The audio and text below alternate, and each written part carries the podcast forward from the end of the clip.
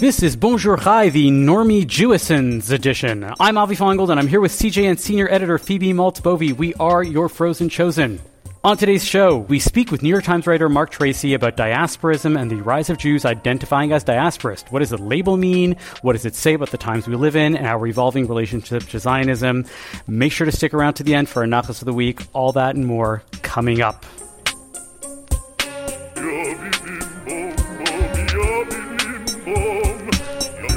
Phoebe, how's it going? All right. How are you doing, Avi? Doing all right. Are you uh you an Oscars watcher? Do you like wait for the nominations with bated breath? Um, so the most I've been following the Oscars this year is a Hillary Clinton tweet wherein she compares herself with the snubbed Greta Gerwig and Margot Robbie, and that is the angle of Oscars following, which is not really not really the correct one. I think I, I still end up in the politics culture wars zone, which is oh I know I know not not the fun way. But Avi, have you been following good. the I, Oscars? Not even a little bit. I have friends that have Oscars parties and they all dress up, and it's so not for me. I'm not an Oscars person. Uh, there were snubs, from what I understand. Bradley Cooper's nose um, got a very Jewish uh, thing, but I think to me the big Jewish news or the big Canadian Wait, wait. news- What happened with Brad Bradley Cooper and the Oscars? Was I- I snu- don't was know. The, was it a I- snub nose? I- Sorry, to- is- I like that. but the Canadian Jewish uh, or Canadian or Jewish news of uh, of film this week is the passing of Norman Jewison. Uh, Were Mm-hmm. you aware of the existence of Norman Jewison? I was aware of the existence of Norman Jewison, if Were you- never as distinctly as this week. Were you aware that he actually wasn't Jewish? I learned this week both that he wasn't Jewish and that there had been a question of this. I had never really thought about it, but I guess it makes sense if somebody's name was Jewison and more to the point. A director of great cinema classics, including, of course, Fiddler on the Roof, um, Yes. the the most Jewish film of all time, or arguably, potentially, the most Jewish film of all time. A, a great Canadian uh, directing a great film um, about great Jewish stories, but uh, that's about as Jewish as it gets. He was not Jewish himself. Do you think he benefited in that very specific context, like to get that role? Do you think? Meaning, do you think that you they think- gave him the think he- job, yeah, and then he walks in and he's like, "Jewish? I'm not Jewish," and then they like were the- stuck. Yeah, I mean the the Fiddler on the Roof though did come up recently though, uh, and the reason I've been thinking about it was in a Daniel Bergner New York Times Magazine article called "Black and Jewish Activists Have Allied for Decades. What Now?" about uh, sort of alliances and rifts in activism in the U.S., particularly. Uh, but the reason I mentioned Fiddler on the Roof in this context, you might think, what does this have to do with the Fiddler on the Roof? Is that one of the people who Bergner profiles, uh, a young woman named Ava Borgwart, tells him that she rewatched Fiddler on the Roof as an adult and that while doing so, and this is a quote, all I could think about was the Nakba. And then Bergner explains she uses the Arabic word meaning catastrophe, which is the way Palestinians refer to having fled or been driven from their homes during the founding of Israel. And then I'm going to continue from a quote from her. Uh, in the play, she said, this Jewish family is being expelled by pogroms from their homes, and I was sobbing, sobbing for the Nakba. Bergner ends the article. Um, her tears seemed to be not simply for the Nakba, she seemed, in a sense, to be crying over the Jewish nation. She seemed ready to renounce it. End quote. But um, it's interesting, right? This idea of do you take from Fiddler on the Roof a distinctly Jewish message? Do you take uh, the opposite, or, or what, all what I- does it all mean? right now, all I can think about is thinking about like, may God bless and keep Hamas far away from us.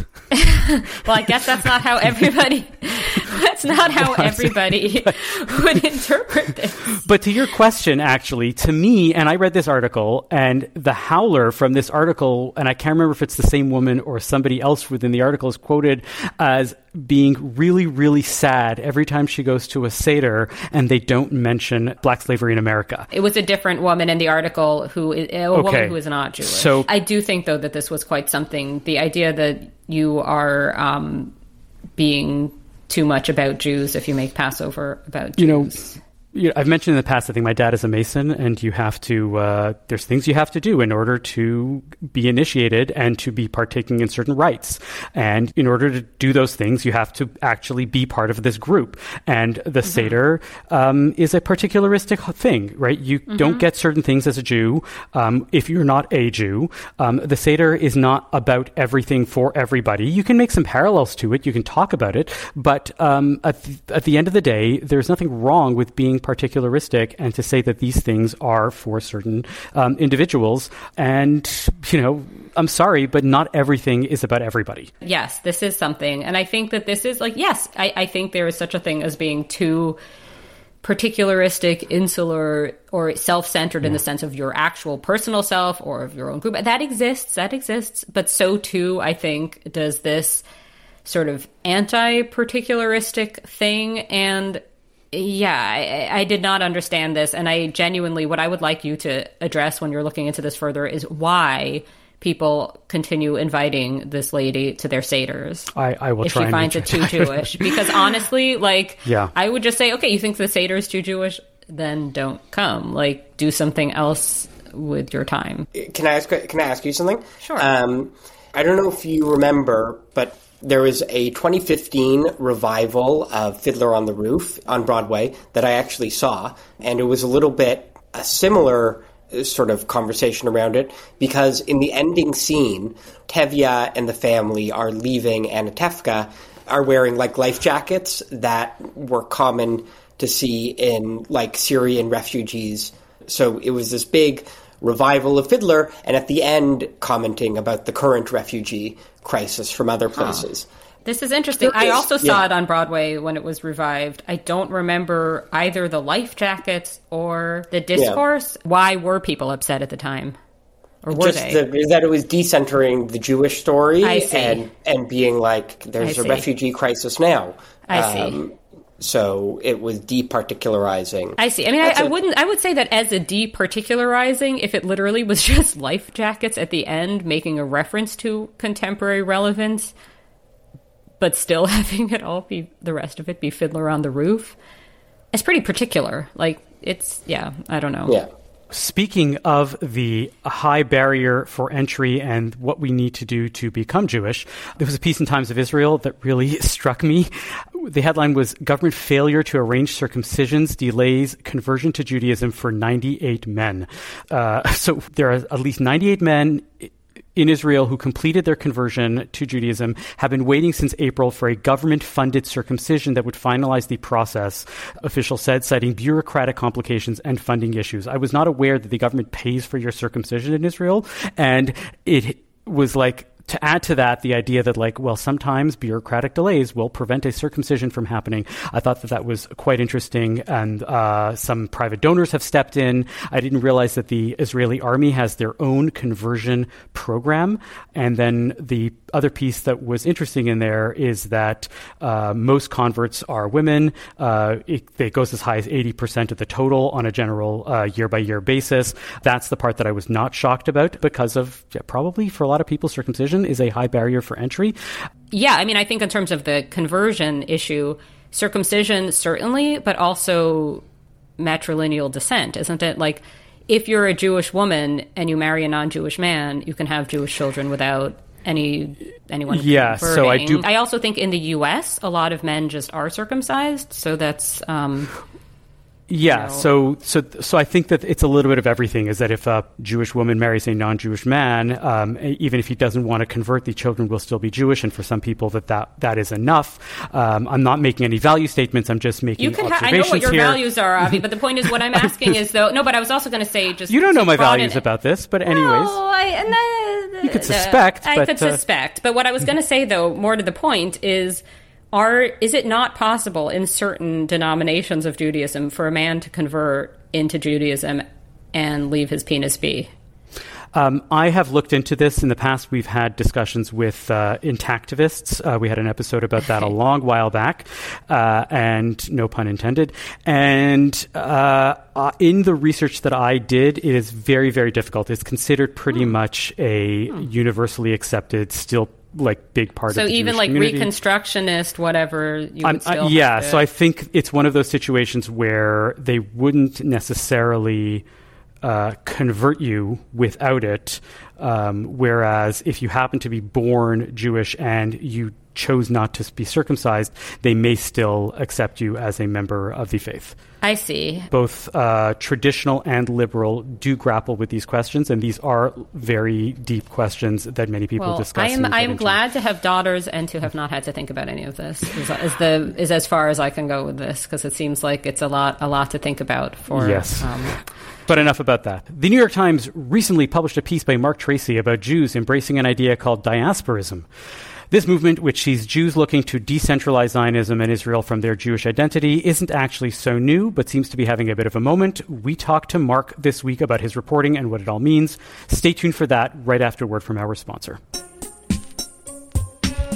Are you in the market for a new watch or a special piece of jewelry? Are you looking for the perfect engagement ring to pop the question? Atelier Lou has all this and more. Eric and the team at Atelier Lou can craft a piece for you, or you can select from some of the exclusive designers that they offer. From a simple bangle to a statement necklace, Atelier Lou can make you or your loved ones sparkle.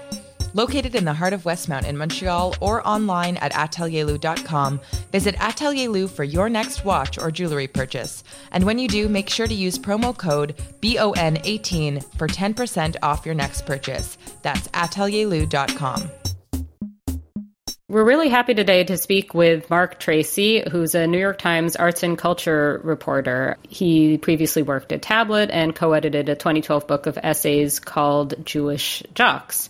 The reason we're talking with him today, though, is about uh, his coverage in the Times of the American Jewish community uh, since October 7th, and specifically a new article from January 14th called Is Israel Part of What It Means to Be Jewish? And it's about something called diasporism. So, welcome, Marc, and please do tell us what is diasporism? Well, thank you very much um, for having me. You know, diasporism doesn't mean necessarily uh, being a diaspora Jew, meaning a Jew who does not live in, in the national homeland, which, uh, you know, for the last 75 years has been a state of Israel in the, in the historic homeland of the Jewish people.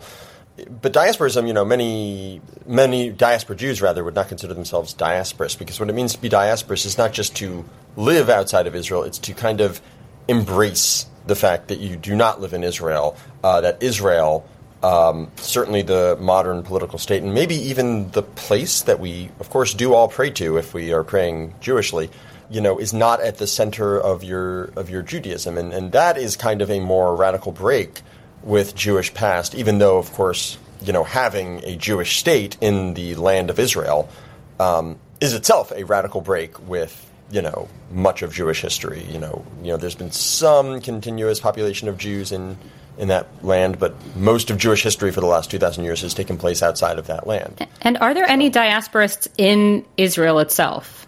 Definitely. Um, You know, there there was a wonderful quote which is in my article, which is actually I'm, I'm paraphrasing now, but it's basically to be a Jew is to be in exile, uh, and uh, that would be true even if you were in Jerusalem. Um, in other words, it's, it's it's as much a state of mind. There are definitely there are several Hasidic sects that um, are not Zionist because they believe that Jews should only kind of return to and redeem the land once you know the Messiah has come, and then God will kind of make that happen.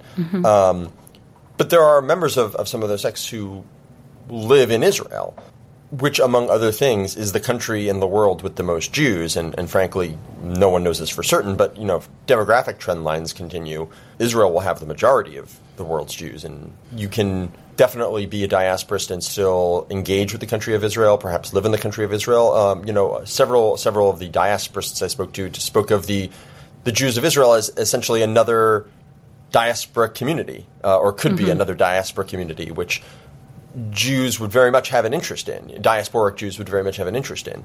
Um, There's Yeah, I mean, nothing about so in diasporism yeah. that's about not about having solidarity with Jews. Now, critics of diasporism would say, Mm-hmm. well, you are in a lack of solidarity with the Jews of Israel because you aren't necessarily defending the state enough.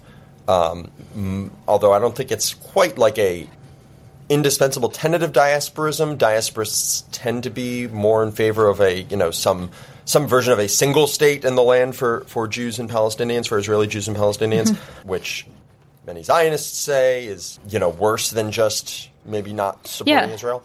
Um, yeah. I mean, so you talk about the secular and religious uh, diasporist um, yeah. ways of being, and they do seem to be very different things. Like the the way there's the religious idea of the land of Israel versus you know the modern nation state of Israel and all of that. But something I was wondering about um, was just the the October seventh angle and the sort yes. of things changing angle, and just how big of an increase there's been in diasporism, but also I guess what I was trying to make sense of, and I'm still trying to wrap my head around, is how much that's offset by increases in the other directions. So you mentioned sort of greater mm-hmm. numbers getting a newsletter um, that would be more of a diasporist, of a more of a diaspora spend. But then I would assume that there's also a lot of people signing up for sort of pro Zionist type outlet or whatever or newsletter. So how do you make sense of if this is just an increase of right. in, an interest in the topic among Jews, especially, and how much is um, that Jews are moving in that direction? It's definitely both, right? Um, you know, I'm sure I can find statistics. We see it in polling, um, and also just anecdotally, if you are at all engaged with the Jewish community wherever you are, uh, Brooklyn, Toronto, Chicago, uh, Tel Aviv, Jerusalem. Um, you know, there's a lot of people for whom October 7th uh, was a moment of increased feeling Jewishness. Several people I spoke to, including people skeptical of Zionism, said this to me. So, of course, that's been happening. I think what October 7th was, and the aftermath, you know, the Israel's response and the number of, of deaths, has been a very polarizing moment in the American Jewish community. And it is true that if you were to take a poll of the world's Jews, uh, you would find that more people swung in the kind of seems silly to say pro-Israel in this context, but we'll just we all know what mm-hmm. I'm saying. Pro-Israel direction, you'd find that more in Israel, where support for the the war in Gaza continues to be sky high. I, I think it's just done both.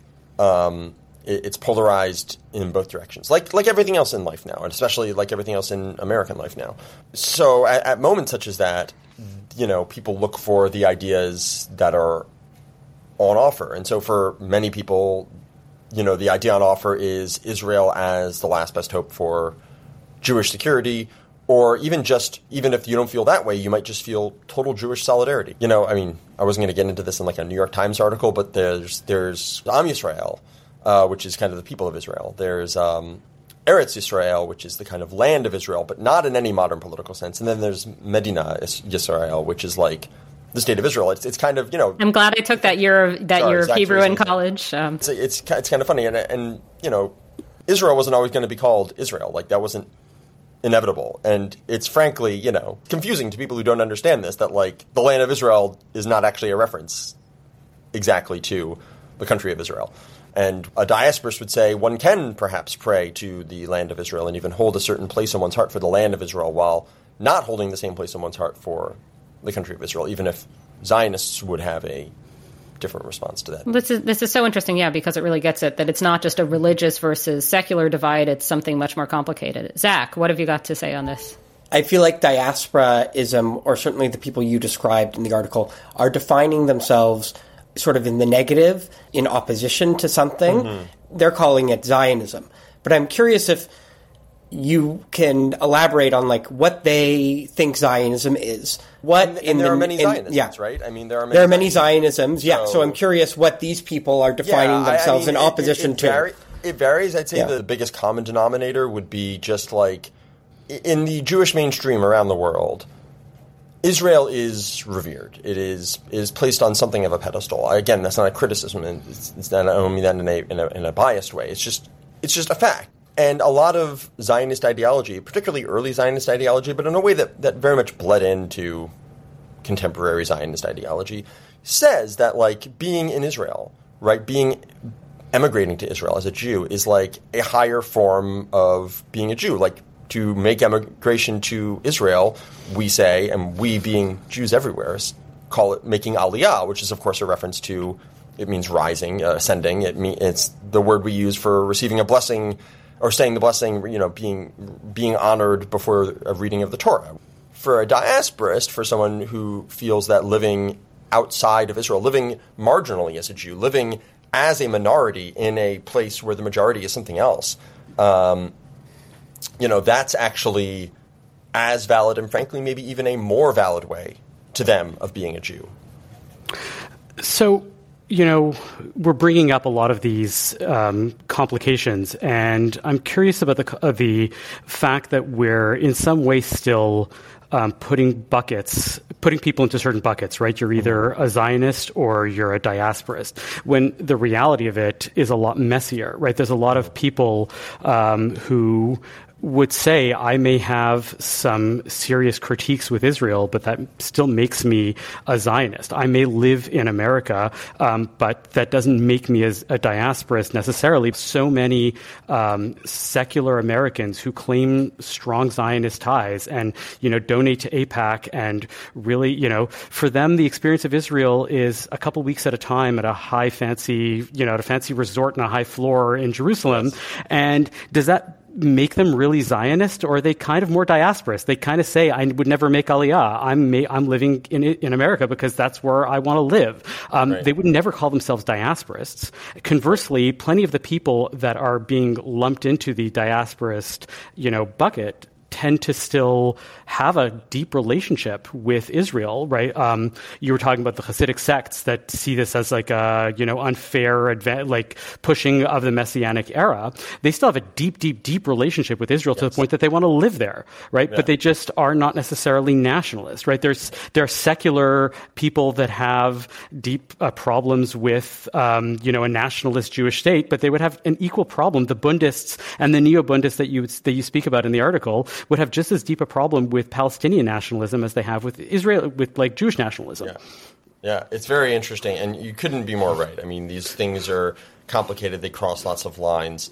Um, and again, it's also hard to disentangle the difference between what you kind of wish were the case and the fact that there are seven plus million Jews living in mm-hmm. the land of the land of Israel now, in a country that is the Jewish national homeland you know, there was an interesting moment a few a few weeks ago. Lots of critics of Israel discovered, I, am putting discovered somewhat in condescending quotes, that the Hasidic Satmar sect, who uh, I'm looking at my window because it's a half mile north of me in South Williamsburg, and you know I hear their siren every Friday night. You know, are anti-Zionist, right? And so they were kind of being enlisted um, by critics of Israel, saying, "Look, like you can be Jewish and be anti-Zionist. Look at the Satmar Hasidim. And the Satmar response was like, look, like, we do have this theological thing, you're right, but like, lots of this criticism of Israel is expressing an undue lack of solidarity with other Jews. We feel solidarity with other Jews, including Israeli Jews, and we don't want to be lumped in with your uh, cause. Yeah, and I think that what's you know, the, the part that I have such difficulty with in society and a little bit like with the people that are in the piece, and I'm curious if you yeah. can reflect on this, like in the speaking, I mean, I've met Shaul Magid a couple times. He's a great guy. And I think that what he means by diasporism is kind of different from what a lot of other people do. Um, sure. But there's no, there's no real category of non-Zionist and not by, by non-Zionist being not anti-Zionist of a Zionism, right. right? Or just I have a complicated relationship with Israel. Gray Zionism. Um, Sorry you know and yeah. yeah s- something. And you know i find that because there's a there's actually more of those people and because there's no category that basically says i'm not really the zionism that that is in this mainstream definition of what people are talking about right. then i guess that kind of makes me anti-zionist. They don't want that but they're feeling pushed into the other category because they're like well i'm so, not this and you're pushing me into that Avi, I just have to interrupt because we, when we had a little discussion about this beforehand, we were discussing whether some of this is Canada versus U.S. and whether the U.S. does have a bigger space for, for lack of a better term, liberal Zionism or what you talk about. Not that these are the same thing, but moderate diasporism or something like that. Because th- all of this sounds very much like my own politics, and I do not feel like I'm that unusual coming from New York, having such politics. Whereas it seems like in Canada the Jews I know are either or tend to be more um, kind of one thing or the other.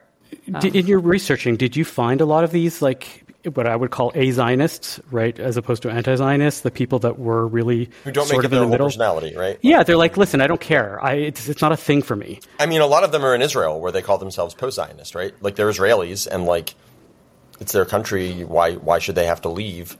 Uh, but yeah, and, and I know lots of American Jews who don't want to talk about Israel really, and like to some extent that kind of is by default a little bit maybe diasporous. Like they're saying Israel needs not to be at the center of my Judaism, which like Israel is at the center of American Judaism, like in many ways. That's not that's not a particularly controversial thing to say. You know, as someone brought up in, in an American Jewish household and in the American Jewish institutions, it's a major, major aspect of being Jewish in America.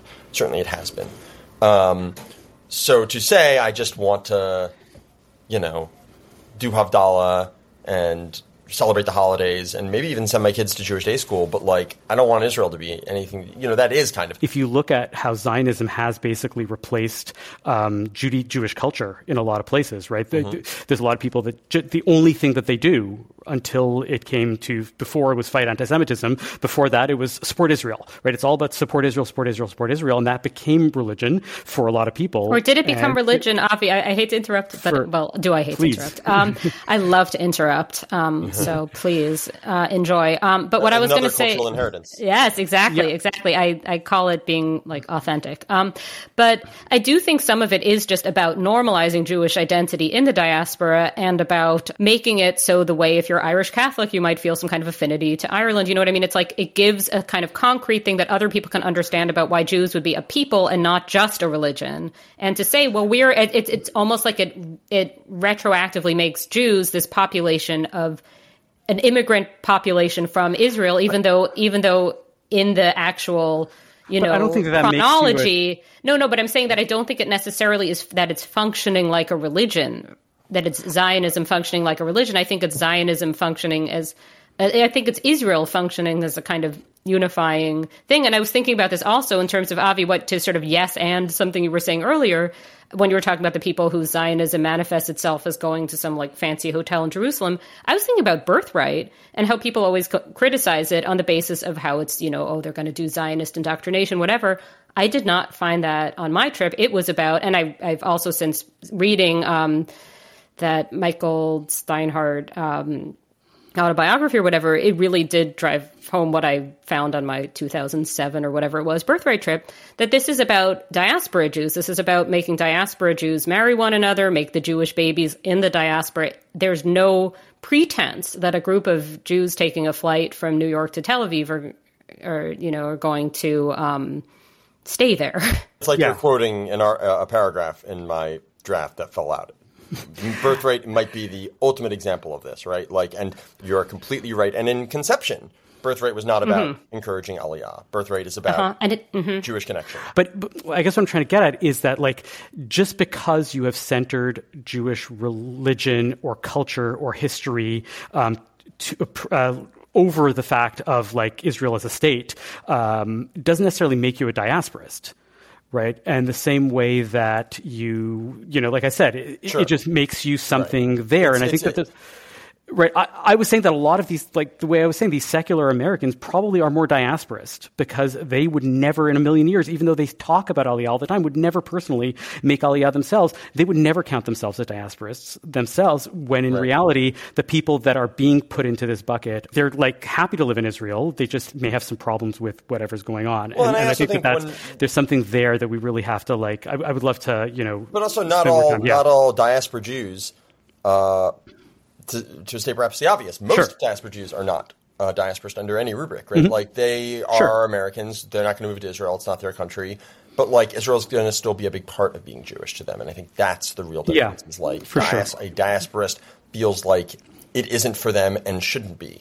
Mm-hmm. So something about this that I was wondering about is just this um, question of diasporism as an end to, as sort of the end to Israel as a modern Jewish nation state potentially and being open to that, at least whether it's that you're actively calling for that to end or you're just sort of okay with it, like see what comes. But is diasporism connected to some kind of broader anti nation state idea, open borders, and ending all boundaries? We're going to be all one humanity in a right. beautiful, you know what I mean? Like, right. I guess, because, yeah. and I think about this specifically though, in terms of Palestinians who yeah. their national self determination is also important. I mean, I think it's important, but it's also important to many of the people you're talking about. You know, it is. So It is. how do they reconcile the idea that people should be diasporic? I mean, you, I you talk I- about this in the article, but it, it can sound like saying no Jewish state, but yes, a Palestinian state. Now, they wouldn't say that. For some of them, their diasporism very much arises out of like anti nationalism generally.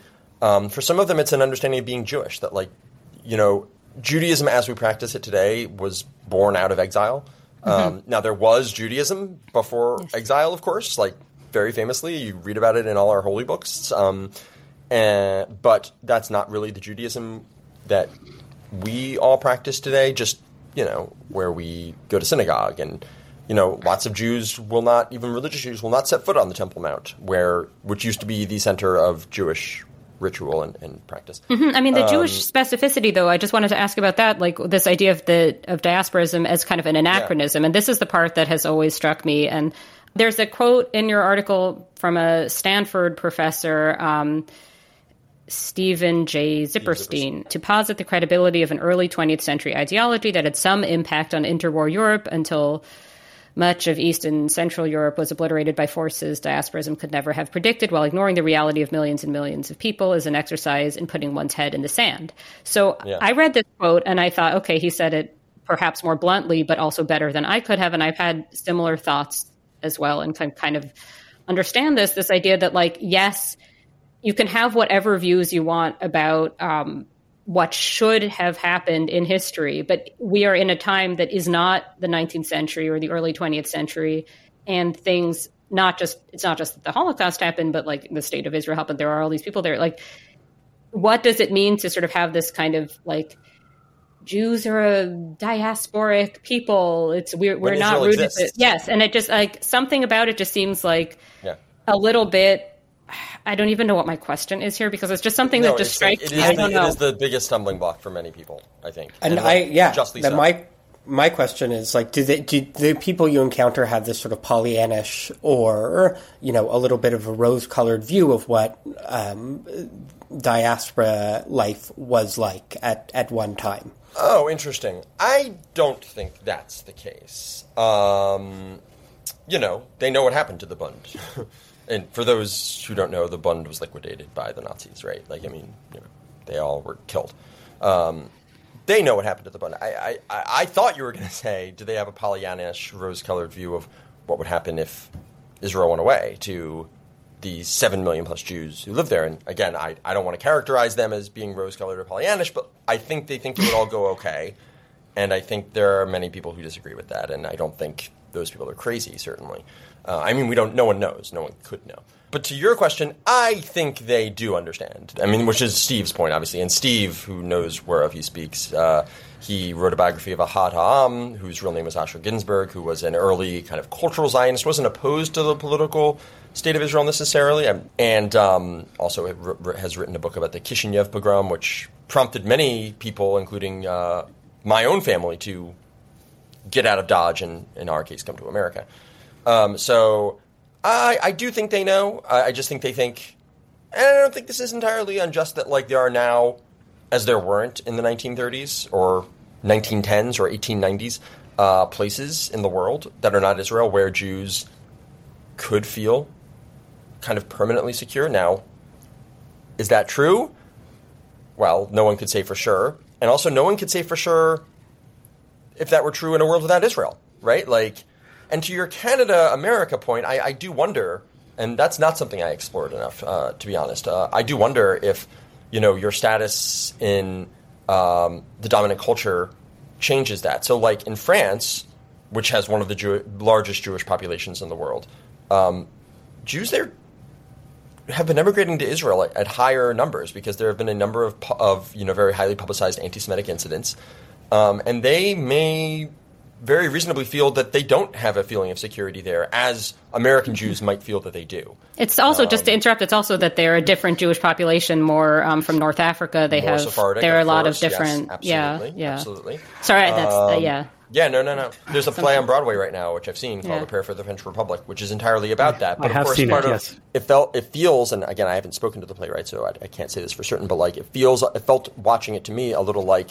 he wanted to write a play about contemporary anti-Semitism, which is a re- reasonable thing to want to do. But you, you know, setting that in America, not that there aren't anti-Semitic incidents in America. We know there are. There have been murders, in fact. You know, it, it wouldn't ring quite as true is not the right word because obviously there is anti-Semitism in America, but like it would be, it would make it makes much more sense in a French context, um, perhaps than in an American one where like, you know, you're in you're sitting in Broadway watching on a Broadway theater watching this play, which is about Jews and like, you know, God knows what percentage of the audience is Jewish. You know, it's not it's not it's not none. You know, I saw a Yiddish Fiddler on the Roof in New York, you know, several years ago. You know, that's the kind of market there is in, for this stuff in, Yeah. in New York City.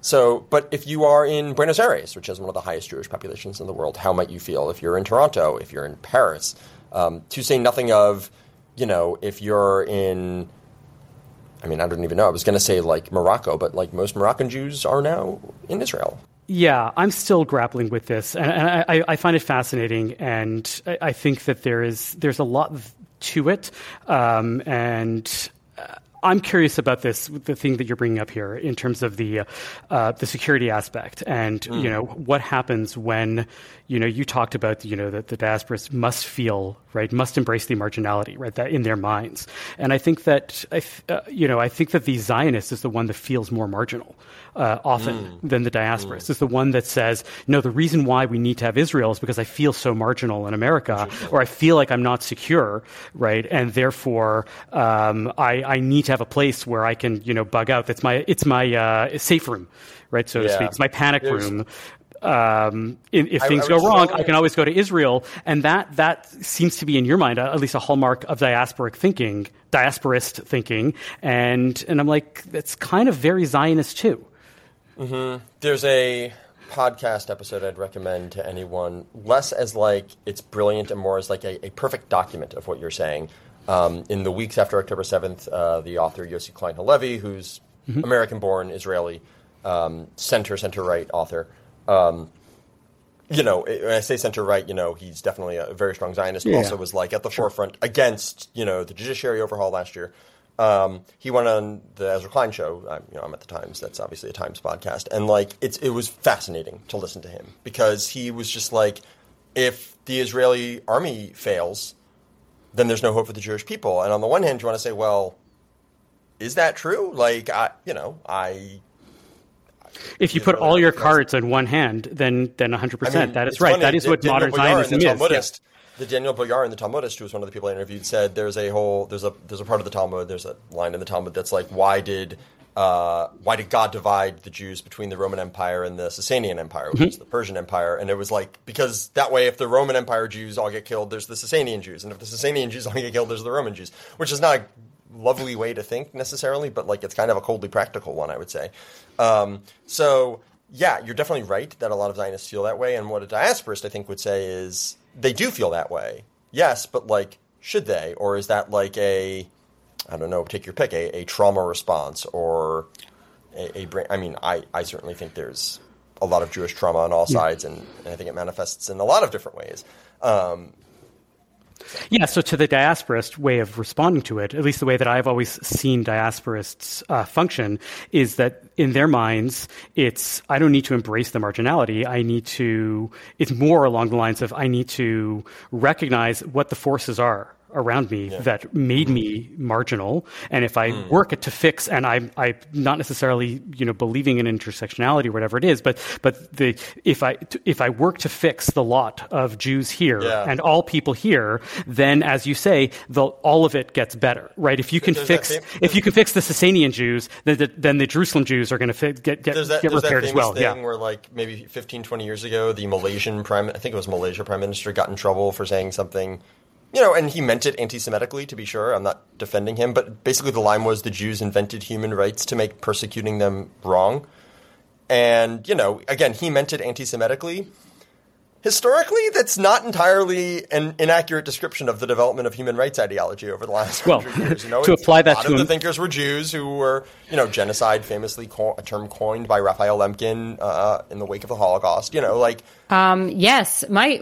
I mean, it's not really like in the flow of our conversation, but something that I've been thinking fine. about also with this, and I have participated in this as well, um, which is the anti-Zionist, non-Zionist, perhaps with some overlap, diasporist Jews seem to me to be very much overrepresented in media mm. coverage relative to numbers. My theory is that this is because of who works at, you know, like a publication, who's in academia. These are worlds I know podcast listeners. Well, sorry. thank you. Thank you. Yes. Not all guests. Get, not right. all guests are you know mindful enough of that. um, but basically, that this is a group of people who are also younger, although not necessarily the bulk of young Jews. I think there are a lot of I don't know whether the word is normies or however you want to put it of like people who do not. Um, have these views, but you, but they're very visible also at protests. You know, like a lot of very visual things. You know what I mean? So I guess the reason I think this is relevant, and I think that the, the stakes of this, like on the one hand, I think it's very important to cover this and to show that Jews are not, um, to use the word I think Zach used before when we were talking about a monolith, you know, to, that there's that there is this um, ideological diversity, and that you know not all Jews certainly support Netanyahu personally or his politics, whatever. But also, I feel like this can lead to sometimes this danger of when people say, "Oh, I don't hate Jews, I just hate those Zionists," forgetting mm-hmm. that that is like virtually Most the same. Yeah, Most I mean, it's also it's also many non-Jews, or you know, like sure. numerically, presumably most Zionists would be non-Jews. But like the idea is that um, I guess I just worry sometimes with like there's been so so much coverage of this, and I have mm-hmm. contributed to the coverage. Um, I have read it, I have shared it, I have produce my own. Nevertheless, there is something that concerns me about this, and I wonder if you have any thoughts about that. Well, first, let me just say I think normie, both in terms of the Jewish community and politics generally, is one of the most descriptively useful terms there is. These are the people who decide our elections. They're the vast majority of people. They don't follow politics closely. They don't listen to, you know, podcasts about Jewish life and culture. Really? Uh, oh. well, you know, I mean, maybe they do. I hope they do.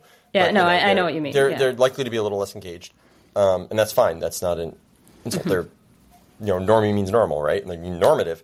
Um, so I think you're right that this viewpoint is overrepresented in media, and I suspect you're right about why, or part of why.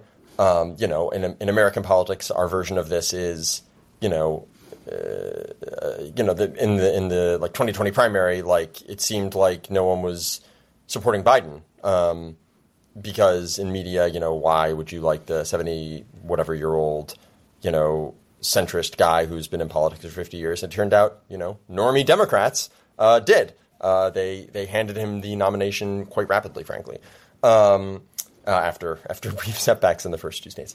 Um, so I, I, think you're totally right. And the, the, defense I would give of you, me, and everyone else in media who does highlight these minority viewpoints, and we do label them minority viewpoints. I know my mm-hmm. article. Yes, you did a really good job. You did a really good job on that. Um, yeah, yeah. Um, yeah. Is well, you know, there is a bias in journalism in covering things towards the novel, towards towards what's you know a Zionist Jew is is a little more dog bites man. Now that is its own problem, which we need to reckon with in, in the media, right? Like if you if you are just searching for the man bites dog stories, then you're not kind of accurately representing reality. And what you want to do is kind of like highlight the man bites dog stories while you know not advocating for for what's in them and not uh, giving the false impression that they are in fact dog bites man stories. It's tricky, right? Like mm-hmm. it's not otherwise totally a solve. I think you did a good job of that, giving the context, right? I think of of showing that this was not,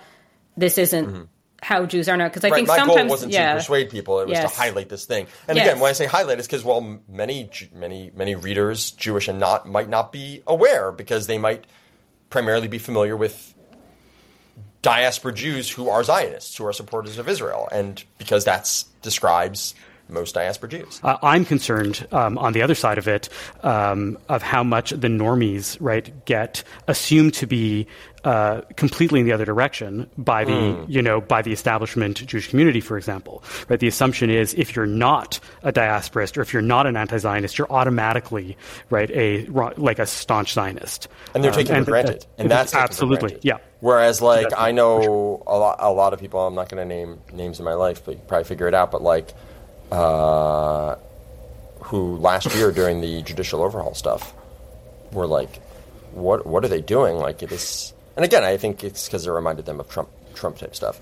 Um, Yeah. But you know, they they can read translations of what Ben-Gvir Smotrich say, um, or Netanyahu for that matter, um, and that's not stuff that accords with the kind of normie diaspora Jew worldview, right? Um, it's very not that. Yeah. And can I just follow up on on Phoebe's question? Like, to maybe to put it more bluntly, um, do you think this is this like a thing outside of like hip progressives in Brooklyn, like or Or Toronto. or Toronto? Like, yes, there are these small. How how minor is? Do you think this? How widespread do you think this is? I'm just curious if you think There- this there's no way. There's yeah. no way to know for sure. What I'd say is this. Um, I'd say two related things. One is the one reason, maybe to cover things that are predominantly believed by these kind of cultural vanguards, um, small cultural vanguards. I mean, that's redundancy, right? A vanguard is small. Um, it's just that they are, you know, if you know our French, as Canadians presumably do, you know, vanguard means you know you're kind of uh, ahead of things, um, and uh, you know. If you're ahead of things, then other people are going to follow, and I guess that can happen in two ways. One is they do. I was about to say they do control the media, uh, but uh, you know they do have di- outsized impact in um, in the media, which is how people get their information, and so that's going to have some kind of influence. And second of all, you know, again, in moments of crisis, um, which this is for the Jewish community, in crisis, you know, as as we know, just means things can dramatically move in one direction or the other, right? Like people are going to look around for the ideas that are there. They're not going to come up with super brand new ideas. There's going to be a, there's going to be a crisis, and there's going to be ideas lying around, and those ideas are then going to get picked up. And this is an idea lying around that I think more Jews might be open to now than have been uh, in certainly the past. You know, if you're talking 20, 30 years ago, when everything seemed hunky dory with comparatively hunky dory with Israel, um, or even um, you know the recent past when there wasn't a the most right wing government in Israeli history. Slash, there wasn't October seventh, which provoked Jewish solidarity, but also raised questions about Jewish safety in Israel. I mean, this is you know people have said it's the deadliest day since for Jews since the Holocaust, which it was. It's also the deadliest day for Jews since the founding of Israel, and it happened in Israel. To say nothing of the response, which I think again, even normie American Jews feel that you know whatever the number is, however many thousands dead, um, not all of them Hamas militants or terrorists by any means, um, you know, ha- has been. I mean, again, I'm not going to name names, but like person close to me in my life who one would consider a normie American Jew. You know, we were talking months ago, and they were like, you know, I mean, I know it's, it's been too many deaths, too many people, meaning Palestinians. It's obviously too many, and it was just like, and she was saying in the course of defending Israel, um, or partly defending Israel, which is fine, uh, but I think I think it's understood that like broadly believed that like this is another level. This has been another level of response from Israel, and I think that's really rattled people. Yeah, yeah. I think this is important to talk about, and also just to remember that, like, even though there is always this idea of everybody being in sort of one team or another, I think just having a sort of I don't even know if normie here is the word, or just like a common sense sort of like how would you not be upset by October seventh? How would you not be upset by the number of deaths that have followed? Like, it just seems like the I almost wonder if what gets overrepresented is the viewpoint that that only one side has anything going for it as versus like it's terrible when people are killed it's terrible Alan Wolfe, who's a mm-hmm. kind of elder statesman of quote diasporism. Um, he this wasn't in the piece, but he said, you know, October seventh made me in many ways feel more Jewish. Like, how could it not? And so, if you're a Jew, even one mixed feelings about Israel, mixed feelings about Zionism, like, how can you? How could you not feel, that? Marc, will you stick around and uh, give us some nachas? Yes, it's a party trick that I've been doing. So I have a uh, three-year-old and a one-year-old, uh, two two boys, um, and taking the older one to various Tot Shabbats, I have learned uh, the song "There's a Dinosaur Knocking at My Door." For Of those course. who don't know, the Of dinosaur course. wants to have Shabbat. Um, but I did not grow up with that song. I grew up at a Jewish preschool, and I remember our songs. This was not among them, and I did a tiny bit of googling, and it's because the song came about only a few years, but a few years after I, w- I was in preschool. I only learned about it on, you know, with my son. So, but now what I do is I'll meet the child of another friend of mine. Um, not always Jewish, by the way, but I'll learn that they go to a Jewish day school, which I, or a Jewish preschool, which again, especially in Brooklyn, very common to even if you're not Jewish, the JCC's there. It's nice, it's good. Send them there, and I'll do a little party trick with the kids where I'll learn where they go, and I was like, and I'll be like, "Do you know a song about a dinosaur?" And they'll smile because, of course, they sing it, and that that's my nachas. Nothing, nothing could possibly bring me more nachas than that. Will you sing it for it? No, I'm kidding. You don't have to. Um, I've heard it more than enough times, having had somebody who led Tot Shabbat for many, many years in my house and uh, having tots and all that. But that's uh, I like that. Phoebe, what's your nachas this week? I'm going to do a very, very topical one, which is the 1980s, although technically it started in the 70s, television show The Facts of Life, streaming on Pluto TV, so anybody can just watch Oh, okay. it. You take the good, you Um, take the bad, you take the rest. The- it has uh, Mindy Cohn as Yes. Natalie Green. I knew this. It's like one of these things, you know, but and as a sort of rerun aficionado, I feel like I had just kind of forgotten about her as one of the great Jewish women of sitcom, Jewish characters played by a Jewish actress in a way that is sort of distinctly Jewish. And I, yeah, Natalie is just like she's she's this type of person you don't often see represented among uh, in a show with teenage girls. Like she's sort of sarcastic, snarky, or something, but like also very good natured. And um, that is what made me feel good about being Jewish this week. I remember when watching Yeah. The Facts of Life uh, that I would get nachas from knowing that there was a Jewish character and a Jewish uh, actor on, on, on the show.